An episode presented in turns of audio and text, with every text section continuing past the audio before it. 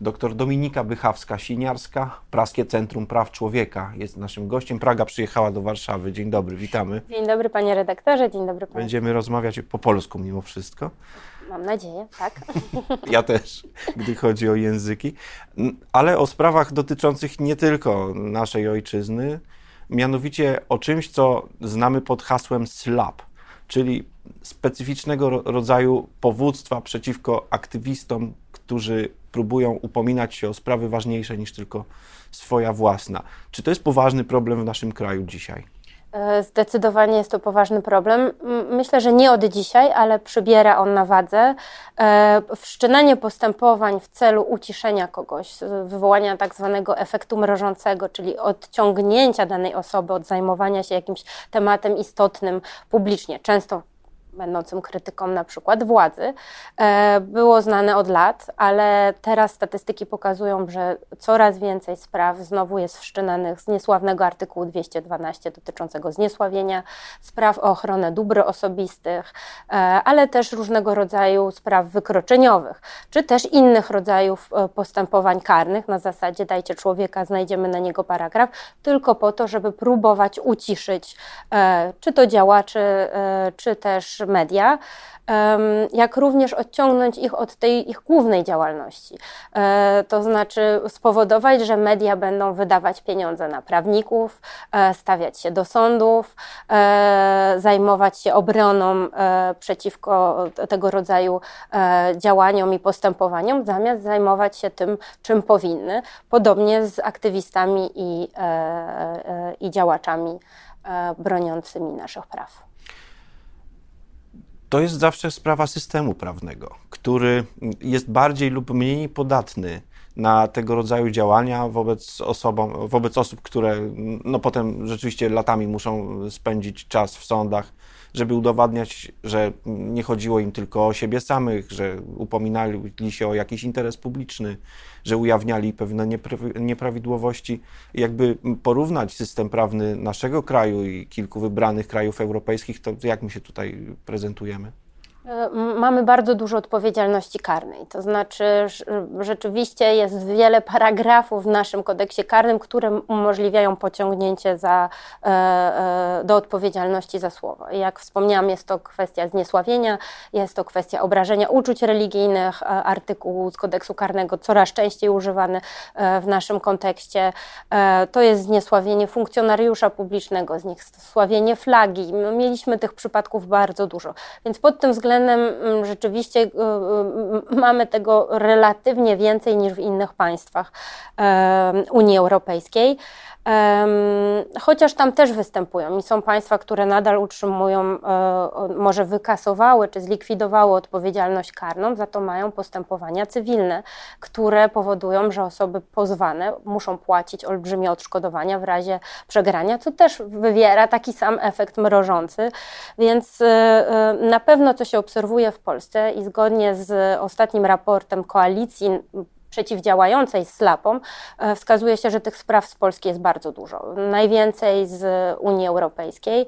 Oczywiście badania nad nimi są bardzo trudne, bo jest ich na tyle dużo też na szczeblu e, lokalnym, ale z informacji, które były przez koalicję organizacji pozarządowych gromadzone zajmujących się slapami, Polska e, klasuje się na pierwszym miejscu i co ciekawe, niestety ta liczba spraw w ostatnich czterech latach rośnie, więc jest ich coraz coraz więcej. Od spraw wykroczeniowych po sprawy stricte karne, e, po sprawy cywilne. Ten niesławny artykuł 212, który już tyle razy miał być zlikwidowany, już politycy wszystkich opcji obiecywali nam, że nie będzie karania za słowa E, karą pozbawienia wolności, choćby nawet w zawieszeniu, choćby nawet, e, choćby nawet ograniczenia wolności, że to, jest, że to jest rzecz dla swobody debaty publicznej bezcenna. Jak pani myśli, dlaczego tego nie zrobiono do dzisiaj? Właśnie w tym celu, żeby mieć kaganiec i artykuł, który pozwala na, na uciszanie tych nie, niewygodnych e, głosów. E, wypowiadał się też Trybunał Konstytucyjny, który uważa i, i wskazywał, że nasze po, postępowanie cywilne nie jest wystarczającym środkiem ochrony. A nie jest? Dóbr osobistych. Nie jest z tego względu, że jest dosyć e, długie, to znaczy jest długotrwałe, e, też e, jest inny ciężar dowodu, a w postępowaniach o zniesławienie jest to tyle łatwe, że składamy prywatny akt oskarżenia i praktycznie to powództwo się toczy, to, to, to postępowanie się toczy bez naszego e, udziału. Często też może to zrobić za nas prokurator, jeżeli widzi w tym jakiś interes. No ale to trzeba być chyba osobą nieporadną, żeby, żeby jednak prokurator zechciał tutaj e, zainterweniować. Albo ale bardzo poważna sprawa. Tylko z drugiej strony, popatrzmy na to, popatrzmy na to teraz będę adwokatem diabła. No, będąc oskarżonym w sprawie karnej, przysługują mi wszystkie związane z tym gwarancje, prawa do obrony, konieczności dowiedzenia mi, że, że, że, świadomie i z pełnym zamiarem coś zrobiłem, właśnie, tak, a nie inaczej. Przepraszam, że wejdę w słowie pana redaktorowi. Właśnie w tych sprawach o zniesławienie ciężar dowodu jest, e, jest e, odwrócony. To znaczy, no pomimo, no że w postępowaniach karnych domniemanie niewinności jest główną zasadą i to oskarżyciel musi udowodnić, że zostało złamane prawo, konstrukcja artykułu 212 powoduje, że to ten, który jest na ławie oskarżonych, musi udowodnić, że pisał prawdę, że że pisał e, w interesie publicznym, e, że skorzystał z wszystkich możliwych źródeł. Więc e, rzeczywiście ciężar tego postępowania spoczywa na tej osobie.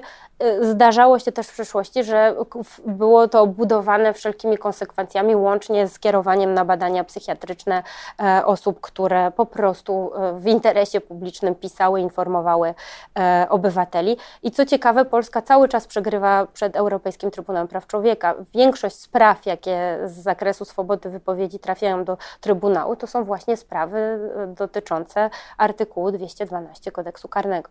Ale w slapach to nie jest jeden artykuł i rzeczywiście tu kreatywność jest olbrzymia, bo szczególnie postępowania wykroczeniowe, wspomniane kwestie e, zniesławienia uczuć religijnych. Dopiero co mieliśmy rocznicę wkroczenia do aktywistek za tęczową Maryjkę, e, też typowo slapowa sprawa, gdzie umieszczenie plakatów z Maryjką w tęczowej aureoli spowodowało wszczęcie e, tak poważnego postępowania zagrożonego do trzech lat pozbawienia wolności. Prowadzi nas to do bardzo smutnego wniosku, że slapy wytacza się ludziom dlatego, bo można. Bo, bo, bo nic nie stoi na przeszkodzie, by to zrobić i by poprawić swoją pozycję względem aktywisty, tak? W ten sposób się wybronić i mieć spokój w przyszłości. Dokładnie i odwieść też go od, e, od, działań, e, od działań na przyszłość i tu potrzebne są regulacje prawne. E, Unia Europejska próbuje przyjąć dyrektywę antyslapową. Ta dyrektywa będzie miała... Nie... Czy to nam pomoże? Właśnie niestety do, do, do, do naszego, nie jest ona do końca dostosowana do, do naszych potrzeb, ponieważ jakby Unia była związana, czy Komisja Europejska była związana prawem unijnym, gdzie komponent transgraniczny jest ważny. Więc regulacje unijne będą dotyczyć tylko tych e, pozwów czy postępowań, które dotyczą spraw transgranicznych, czyli jeden podmiot musi być zlokalizowany w innym państwie członkowskim niż drugi. U nas te slapy są czysto krajowe, tu nie ma zagranicznych podmiotów.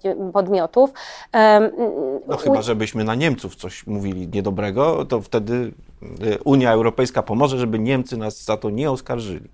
Może tak być, to znaczy w, w, tym momencie nasze, nasze, nasze, nasza procedura powinna ulec zmianie. E, I co proponuje Unia, to żeby już na wstępnym etapie sąd analizował na wniosek osoby oskarżonej bądź pozwanej, czy to jest rzeczywiście slap. E, jeżeli jest slap, to ma, miałby możliwość odrzucenia takiego, czy oddalenia takiego Odrzucenia przed rozpoznaniem. Przed tak? rozpoznaniem, a osobie z kolei, wobec której e, próbowano wszcząć takie postępowanie przysługiwałoby prawo e, odszkodowawcze. E, więc te gwarancje są bardzo sensowne e, i ja myślę, że tak naprawdę państwa takie jak Polska, chcąc bronić się przed slapami, powinny pomyśleć, czy takich regulacji nie musi, moglibyśmy już wdrożyć, nie czekając na to, co zrobi Unia Europejska, wdrożyć w takim zakresie, który będzie nas dotyczył, to znaczy eliminując ten transgraniczny charakter. Dlaczego nie? Czy to realne, żeby coś takiego zrobić, czy będzie tak samo jak z artykułem 212, że pomysł świetny, ale raczej nie do realizacji? Jak zawsze wola polityczna tu może być e, przeszkodą. Zobaczymy, jaki będzie kształt e, po jesiennych wyborach i czy, czy, czy to zmieni jakkolwiek e, podejście do, do, do, do, do slapów.